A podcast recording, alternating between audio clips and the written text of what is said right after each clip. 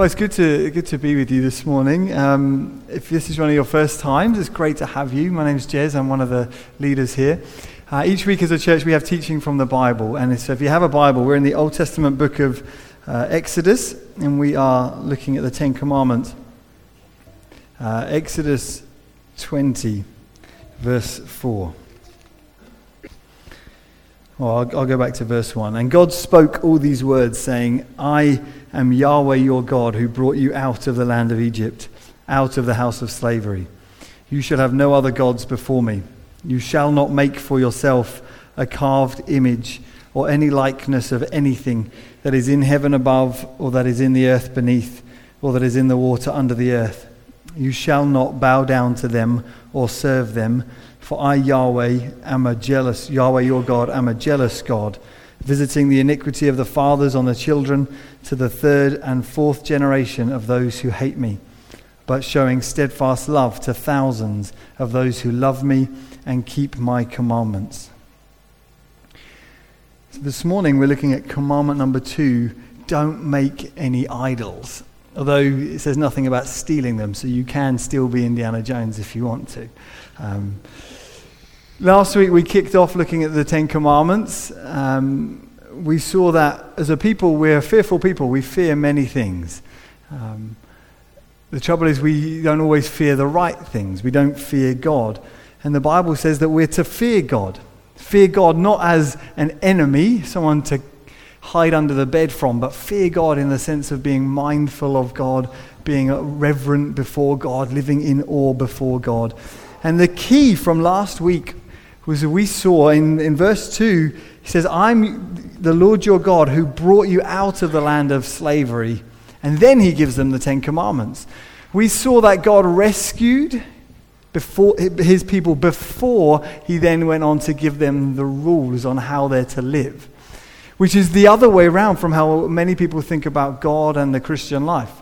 Many people think that you need to behave your way into God's favor, that the Ten Commandments are there to tell you how to live, and if you don't live up to them, God won't be pleased with you, He won't accept you, He won't forgive you, you won't get to go to heaven, and all those things. But actually, the opposite is true that God rescues and God forgives. And then He gives some rules on how to live the balanced life. The first five books of the Old Testament uh, commonly known as the Torah, the ancient Jewish law. And it's this law that God gives to Moses, the mountain that he's reading before the people, but he gives it after the rescue. In, uh, in English, the word Torah, we, we use the word law. We talk about God's law, but that's not necessarily the right word or the best translation of the word. Some Bible scholars say that instead of law, instead it ought to be more like training. That the law of God is more like the training of God for his people on how to live. You see, having healed, having freed, having loved his people, having chosen his people, he then says, now live like this. In, this, in that sense, the, the Ten Commandments are like a coach's instructions for life. And the commandments are divided neatly into two. The first four are about our devotion to God, the second six are about our life with other people. Uh, they're about God and about community. And actually, it's quite juicy because it divides quite neatly into a nice little diagram. Let's put this up here. Um, so we have God and people. Next slide. And with God, it, it, the, the Ten Commandments are concerned with our thought life have no other gods, don't make a false image, our words don't take the Lord's name in vain, and our deeds keep the Sabbath. But then when it comes to people, the order's reversed. So it says this with your deeds, it says don't commit adultery, don't steal, um, don't lie. And then with our words, it's don't bear false, oh, sorry, don't bear false witness with our words. And then with our thoughts, don't covet. So the Ten Commandments are bookended with our thinking life. Don't take the Lord, uh, sorry, don't make any other gods and don't even desire things that other people have. And in between that is concerned, concerned our be- thoughts, so our behavior and our speech. Where it gets really juicy, in my opinion, is next slide. We have God and society, essentially, but the middle commandment, the fifth one, many people would say is the pinnacle of the commandments. It's this one. There we go. Oh, wow. I didn't know I had that kind of power this morning. Um, this is about, uh, not, this is about honor your mother and father that it may go well with you and you may live long in the land. And honoring has to do with your thoughts, your words, and your deeds. So the Ten Commandments frame for us quite nicely the, the priorities for living. That in the first instance, we're to honor God with our thoughts, our minds, our deeds. Our second priority is we're to honor our family. If you're married, it's your husband or your wife and your children, you're to honor them. You're to honor our elders. You're to honor elders in the sense of our grandparents and, and those before them. We're to honor those in authority over us on a familial level. And then, thirdly, is our commitment to others. So that's our priorities for life God, family, others. Often, we, of course, we subvert that and we put work we become enslaved to our work, and whatever our boss says is what we do, and that becomes our priority. And we think, oh, I know I need to honor God, so I'll try to go to church when I can, and I'll give the leftovers to my parents, or I'll give the leftovers to my family. So there it is our priorities God, family, and others. We could just close there and say, come on, let's go and do that, and we'll live fine. But I want us to engage with commandment number two. I want to see what it meant for them now, what it, what it meant for them, what it means for us, and what the results are of disobeying it or of breaking it. So, if last week was about um, having honoring God only, this week is about putting God first. Let's have a look at it again together. Commandment number two Exodus 20, verse 4. You shall make for yourself, uh, you shall not make for yourself a carved image. You shall not bow down to them. You shall not serve them. This isn't a prohibition against making art. Don't make nice pictures of the sky or pictures of the birds or of the fish. This is a prohibition about, about making things that we become devoted to and bow down to. And many of us, when we read that commandment, we're, we're probably, as we read it, tempted to just skip on to the next one. Don't make any idols. Okay, I won't. Next one. I mean, who makes idols? But for the ancient Israelites, this was a constant temptation for them in their lives. And the reason God has to state it right at the beginning so emphatically for them was because of the world that they lived in. Everyone made images of their gods, everyone was devoted to something. And for the Israelites, it became a constant temptation, a threat, and a trap for them. Some of the gods of the ancient world are well known to us the Egyptian gods like Horus and Isis and Osiris and Ra. But in Canaan, in the land that the Israelites were to occupy, there are gods that are mentioned in the Bible. Uh, the god of Asherah or of Baal or of Dagon, of Chemosh and Moloch, gods that constantly tripped up the people of God in the Old Testament. And each of them had their own depiction, their own image, a thing, an object that focused people's attention and worship, something that people fixated on, desired the object that it would give them, and devoted themselves to it. In the Old Testament, God makes clear for us how he feels about these objects. In 2 Kings, it says this Because they have forsaken me and have burned incense to other gods, they have provoked me to anger with all the works of their hands. Therefore, my wrath shall be kindled against this place and shall not be quenched. In Jeremiah 44, God says, You've seen all the disasters I brought on all the cities of Judah because of the evil they committed, provoking me to anger in that they went to serve other gods. And as we read in Exodus 20, I'm a jealous God, visiting the iniquity of the fathers on the children to the third and fourth generation. We'll come on to why that was a bit later. But there's no question as you look at the Old Testament. Disaster came. Went into Craig Revel Horwood for a second there. Disaster, darling. Disaster came upon them because of their idolatry, because they were devoted to things, to images other than God. They looked at icons or idols that they hoped would save them. In the New Testament, the concern about idolatry continues. Uh, Jesus' friend John finishes his first letter to his church and he says this in John 1 John 5:21 says dear children little children keep yourselves from idols. The apostle Paul writes to a church in Greece in ancient Corinth and says my dear friends keep yourselves from idolatry. And then to the church in Colossae he says this Put to death, therefore, whatever belongs to the earthly nature, to sexual immorality, impurity, lust, evil desires, and greed, which is idolatry. And in Paul's statement, you see there's, a, there's an understanding about uh, what idolatry is. That it isn't so much about the image itself, but about what it represents. Greed, which is idolatry, desiring something, hoping that this thing in front of you would give you something that God has not permitted for you or not given you. The ancient idols that the people carried round for them, they would have devoted themselves and poured themselves out to and made sacrifices to. There's this one, a little fella called Baal, who caused the ancient Israelites much difficulty and trouble in the Old Testament. He was a god uh, who was uh, considered to have made the crops, uh, the ground bear fruit in its crops, and women have children. He was a god associated with fertility that the people, when they sacrificed to Baal, were making sacrifices in the hope that their crops wouldn't fail, that they would have food, they'd be able to survive, and that their, their women would be able to have children, that their generations would continue, and that they would be able to procreate and fill the earth and have more people to help till the ground and work hard. Uh, this other god, Moloch, is a terrifying god. Um, you see people bowing down to him, and this priest here offering Moloch a baby because Moloch was a god associated with knowledge of the future. He was a powerful God. And people would make sacrifices in order to attain security in the future. The sacrifices that he demanded or that they made was that people would sacrifice their babies to him in the fire. And we make all kinds of sacrifices to to images and to idols. Even in that recognition that idolatry isn't really about the image, it's about what it represents and what it offers us. We start to see the, perhaps the relevancy of this for us today. It's not just an ancient issue, but a modern one as well. We make all kinds of sacrifices to images and to ideas ideologies, things like communism or freedom. People make sacrifices, even the most extreme sacrifice of their life, in pursuit of this ideal, this ideology that's forced upon them. We stare, we fixate, we dote on the image in the mirror.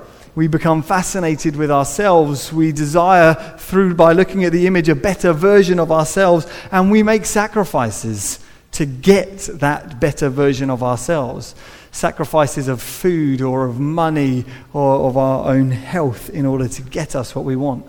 Sometimes people even commit suicide or murder in pursuit of an ideal and an image that they desire. This is very much a modern issue. We carry things that demand our time and demand our attention they demand our love, and eventually they push God out the way so that all we've got is this fixation with this thing that we hope will satisfy some deep craving within us. And it's at this point, ladies and gentlemen, that I want to reveal to you one of life's biggest mysteries. Particularly if you're a man or a husband, you're going to be especially interested in this because I'm going to reveal to you now the contents of my wife's handbag. That's right. We're going to find out exactly what's in there because we all carry things around with us, some of them necessary and understandable, others of them perhaps distracting. Let's see what we've got. Sorry, just put this on.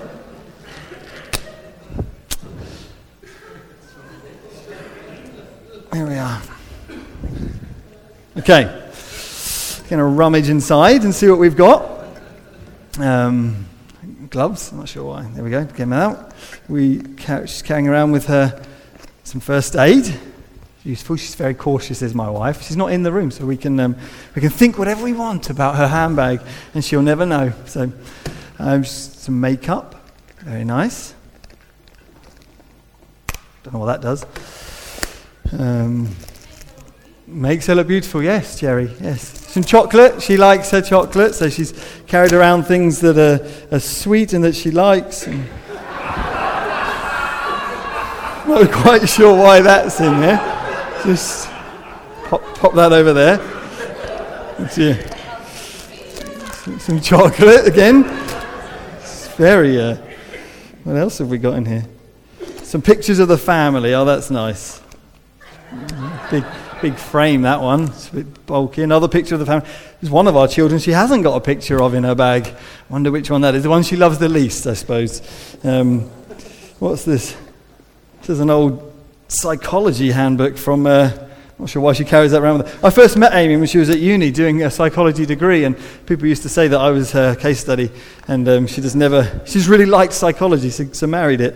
Um, excellent. What else? okay, some health and not health and safety, some medicinal things to keep her better, and some more chocolate, um, nappies as you might expect, and um, oh yes, eventually the phone, right, the phone there.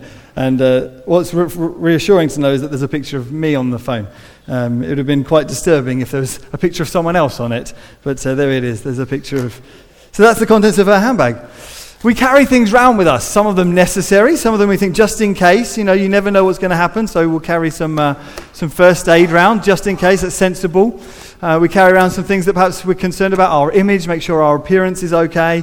Um, the just in case goes a little bit too far when we you know, try to carry everything in the medicine cabinet because you never know what's going to happen.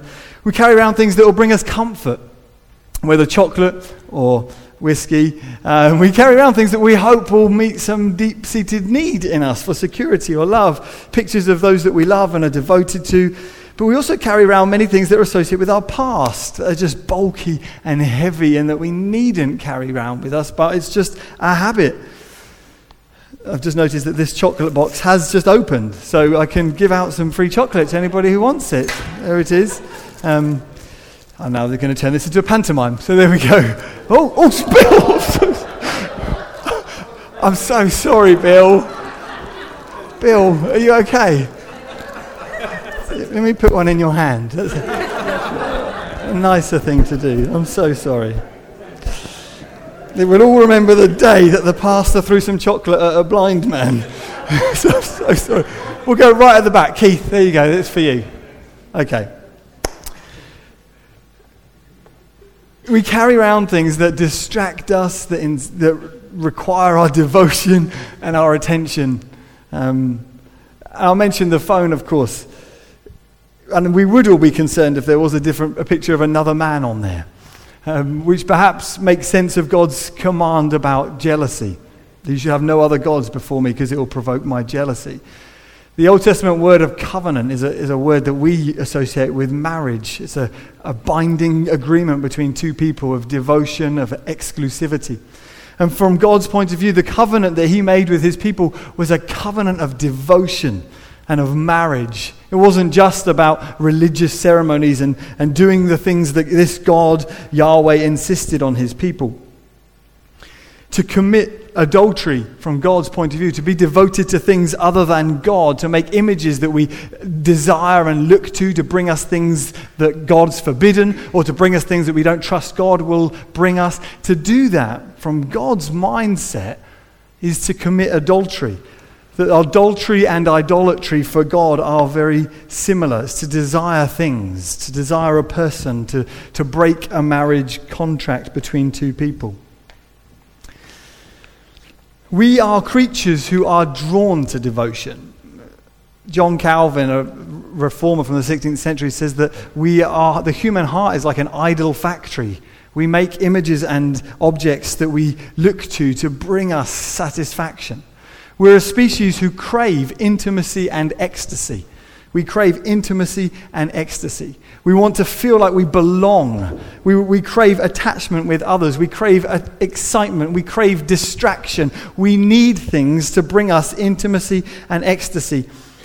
And we devote ourselves to whatever we think will bring us those things to satisfy the longings of our heart. Another word for God is the word ruler we submit ourselves to rulers. We submit ourselves to things that we think will satisfy us or have, we give things mastery over ourselves. The American novelist, a man named David Foster Wallace, who uh, has died now, but he, he wasn't a Christian, but he writes about idolatry in a way that's very accurate. He's very insightful. He says this In the day to day trenches of adult life, there is no such thing as atheism, there is no such thing as not worshipping. Everybody worships. The only choice we get is what to worship. And an outstanding reason for choosing some sort of God or spiritual type thing to worship, be it JC or Allah, JC Jesus Christ, or Allah, or be it Yahweh or the Wiccan Mother Goddess or the Four Noble Truths or some infrangible set of ethical principles, is that pretty much anything else you worship will eat you alive. If you worship money and things, if they are where you tap real meaning in life, then you will never have enough.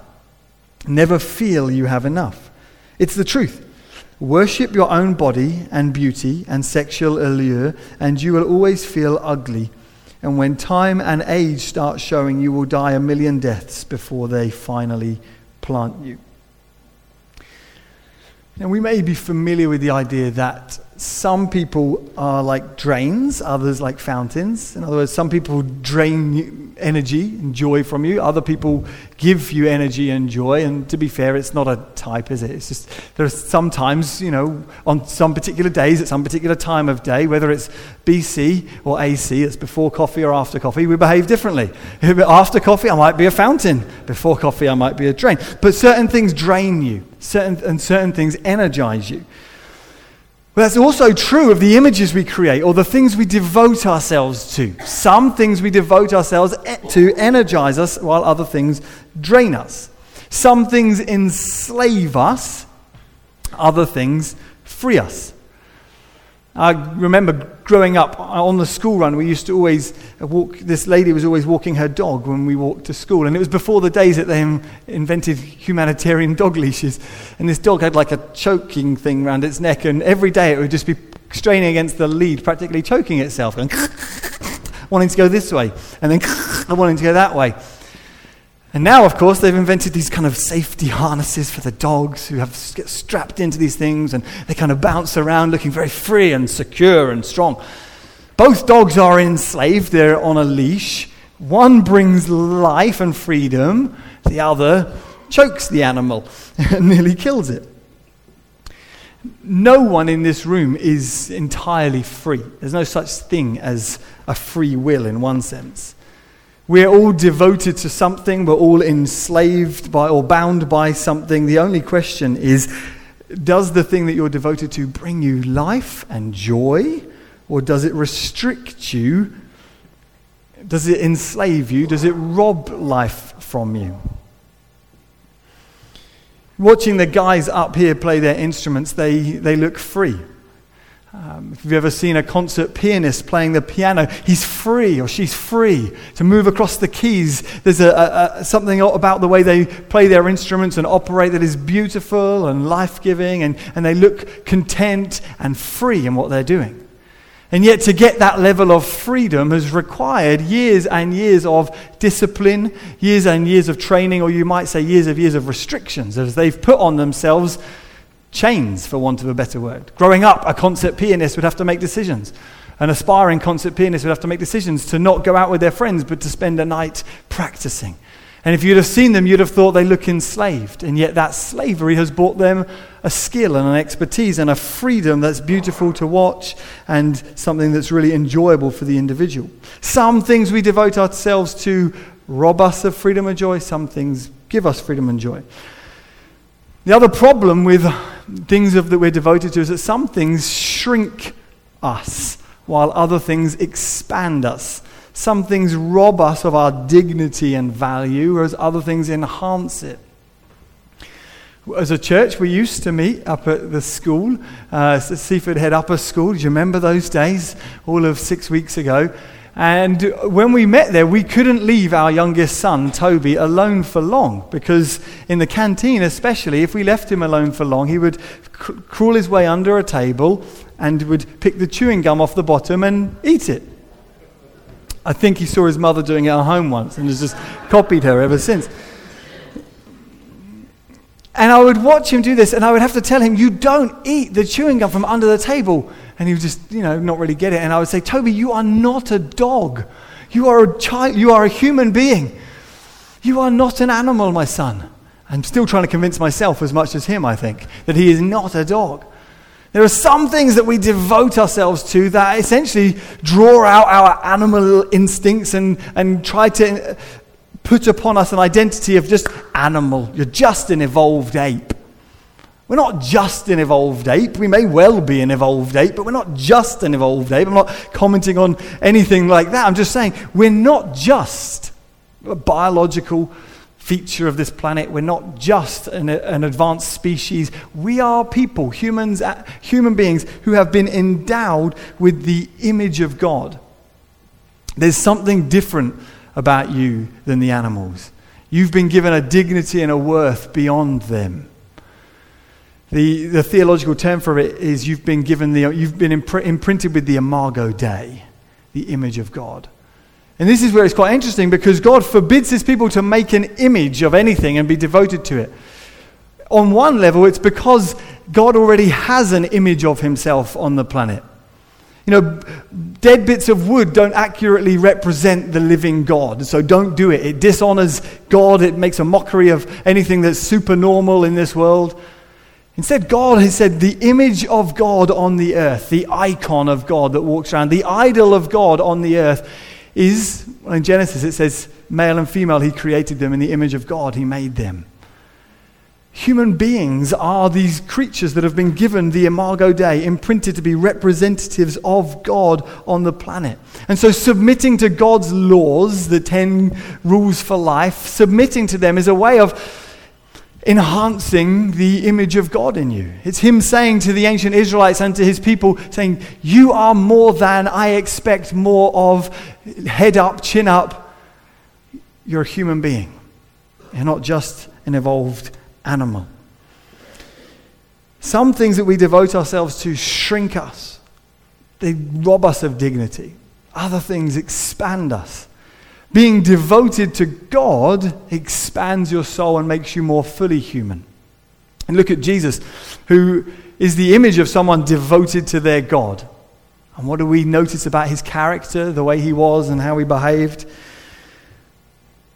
He received party invitations. He was described as being full of joy above and beyond any of his companions or friends. He was known for his storytelling. He told stories about fathers and sons and sheep and birds, talked about crops and kings. Jesus had his eyes wide open to the concrete world that we live in, and yet was devoted to a God who created it, such that he could enjoy and appreciate, belong, live in the world while not being enslaved by the world and being trapped by it. He was an expansive human being in that sense. Idols take life where God gives life. Being devoted to your own comfort, carrying around things from your past, and constantly saying, But this defines me, this is who I am. Even being devoted to good things like family members. And to, to idolize something is to take a good thing, be it a child, a spouse, T- taking a good thing and making it an ultimate thing. Saying, This image is what I need.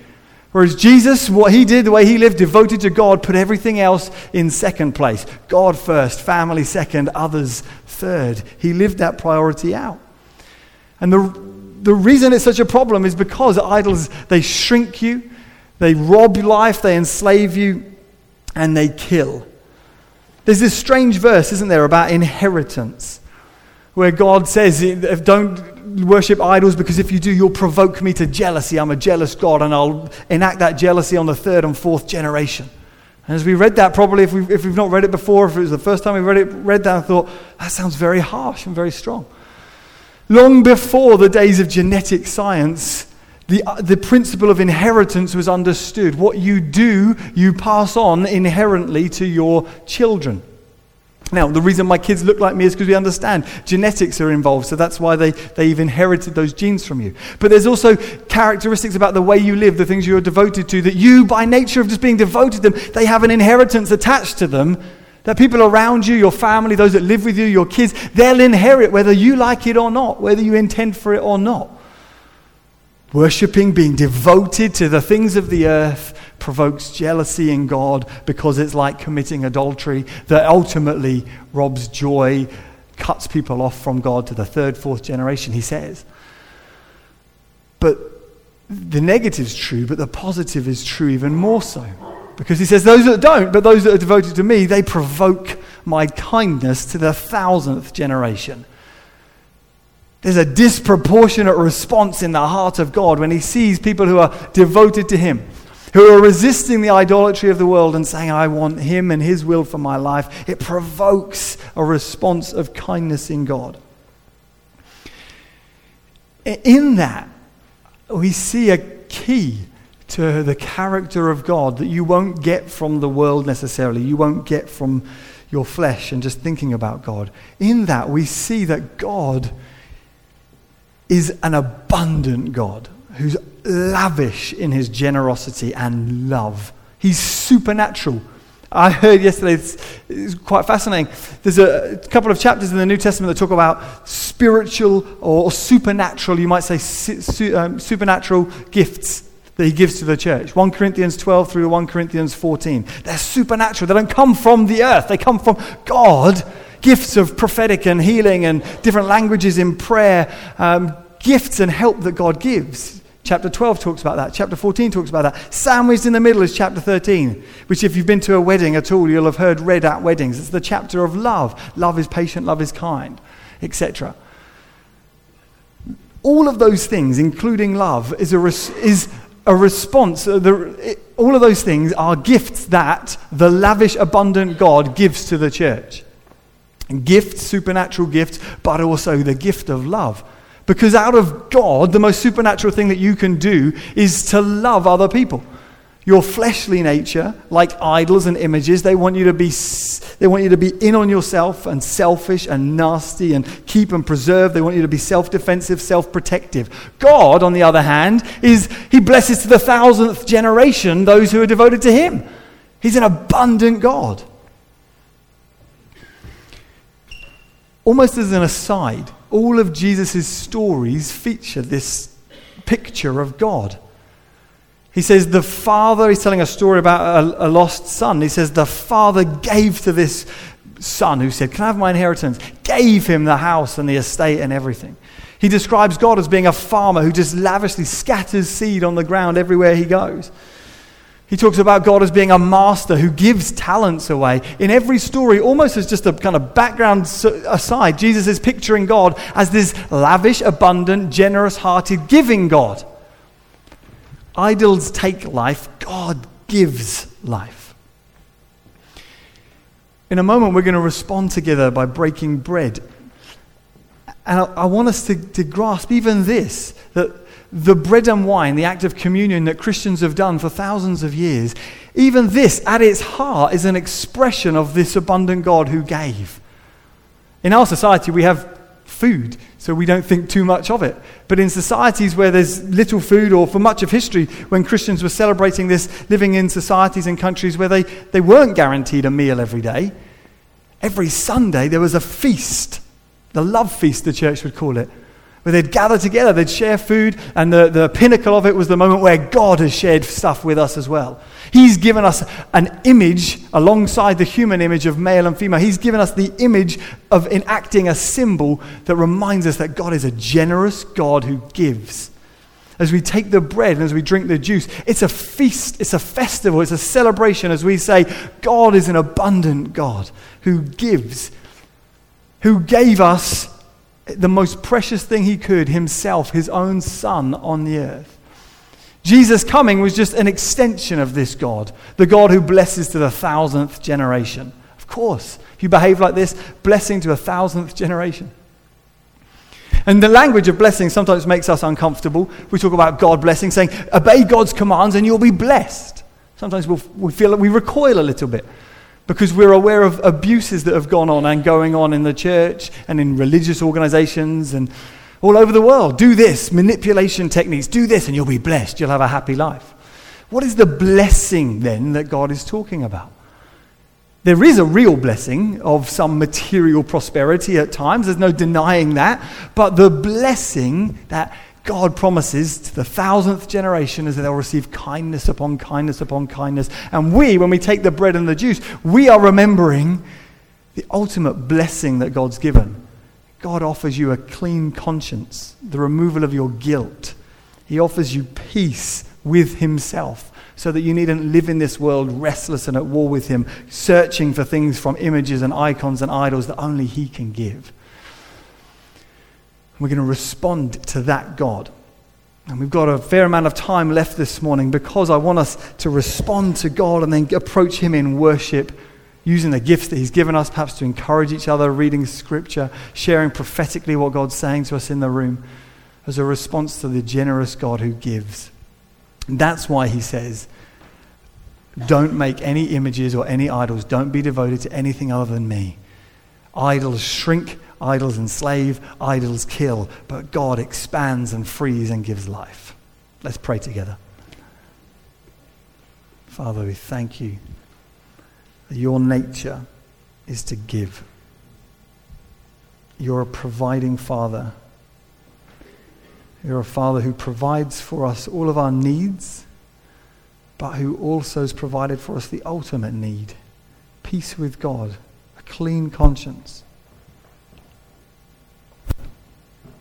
As we sit here, Father, before we take the bread and the juice and celebrate your gifts to us, Father, we examine our hearts.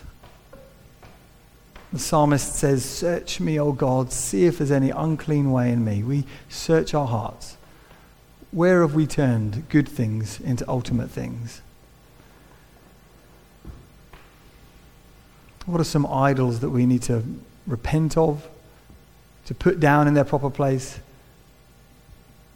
Help us to be people, Father, who have our lives ordered properly. God first, family second community work, others third. Help us, God.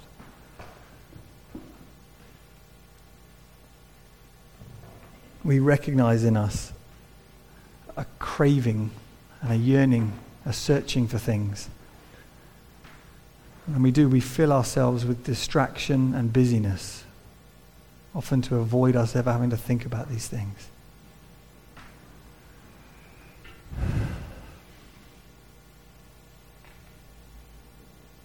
in this silence, I'd encourage you just allow God to nudge you. Nudge you and say, This, you need to put this back in its place. You're depending too much on what that person says or on getting the right likes or approvals from social media.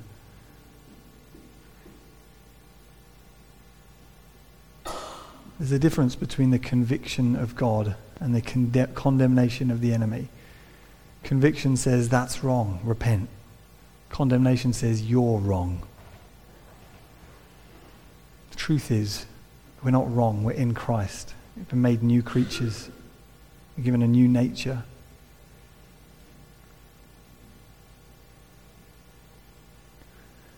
Let's stand together, and in your own time, there's bread and juice at the front and at the back. This is something that is for Christians. If you're not a Christian, you're not sure if you're a Christian, often we'd say a Christian, someone who's repented, put their faith in Jesus, and been baptized in water as a response. If that hasn't happened to you, you can watch, listen to the band, sing along, but this is a meal where we as Christians celebrate the lavish generosity of God in giving us His Son. Let's do this together, church.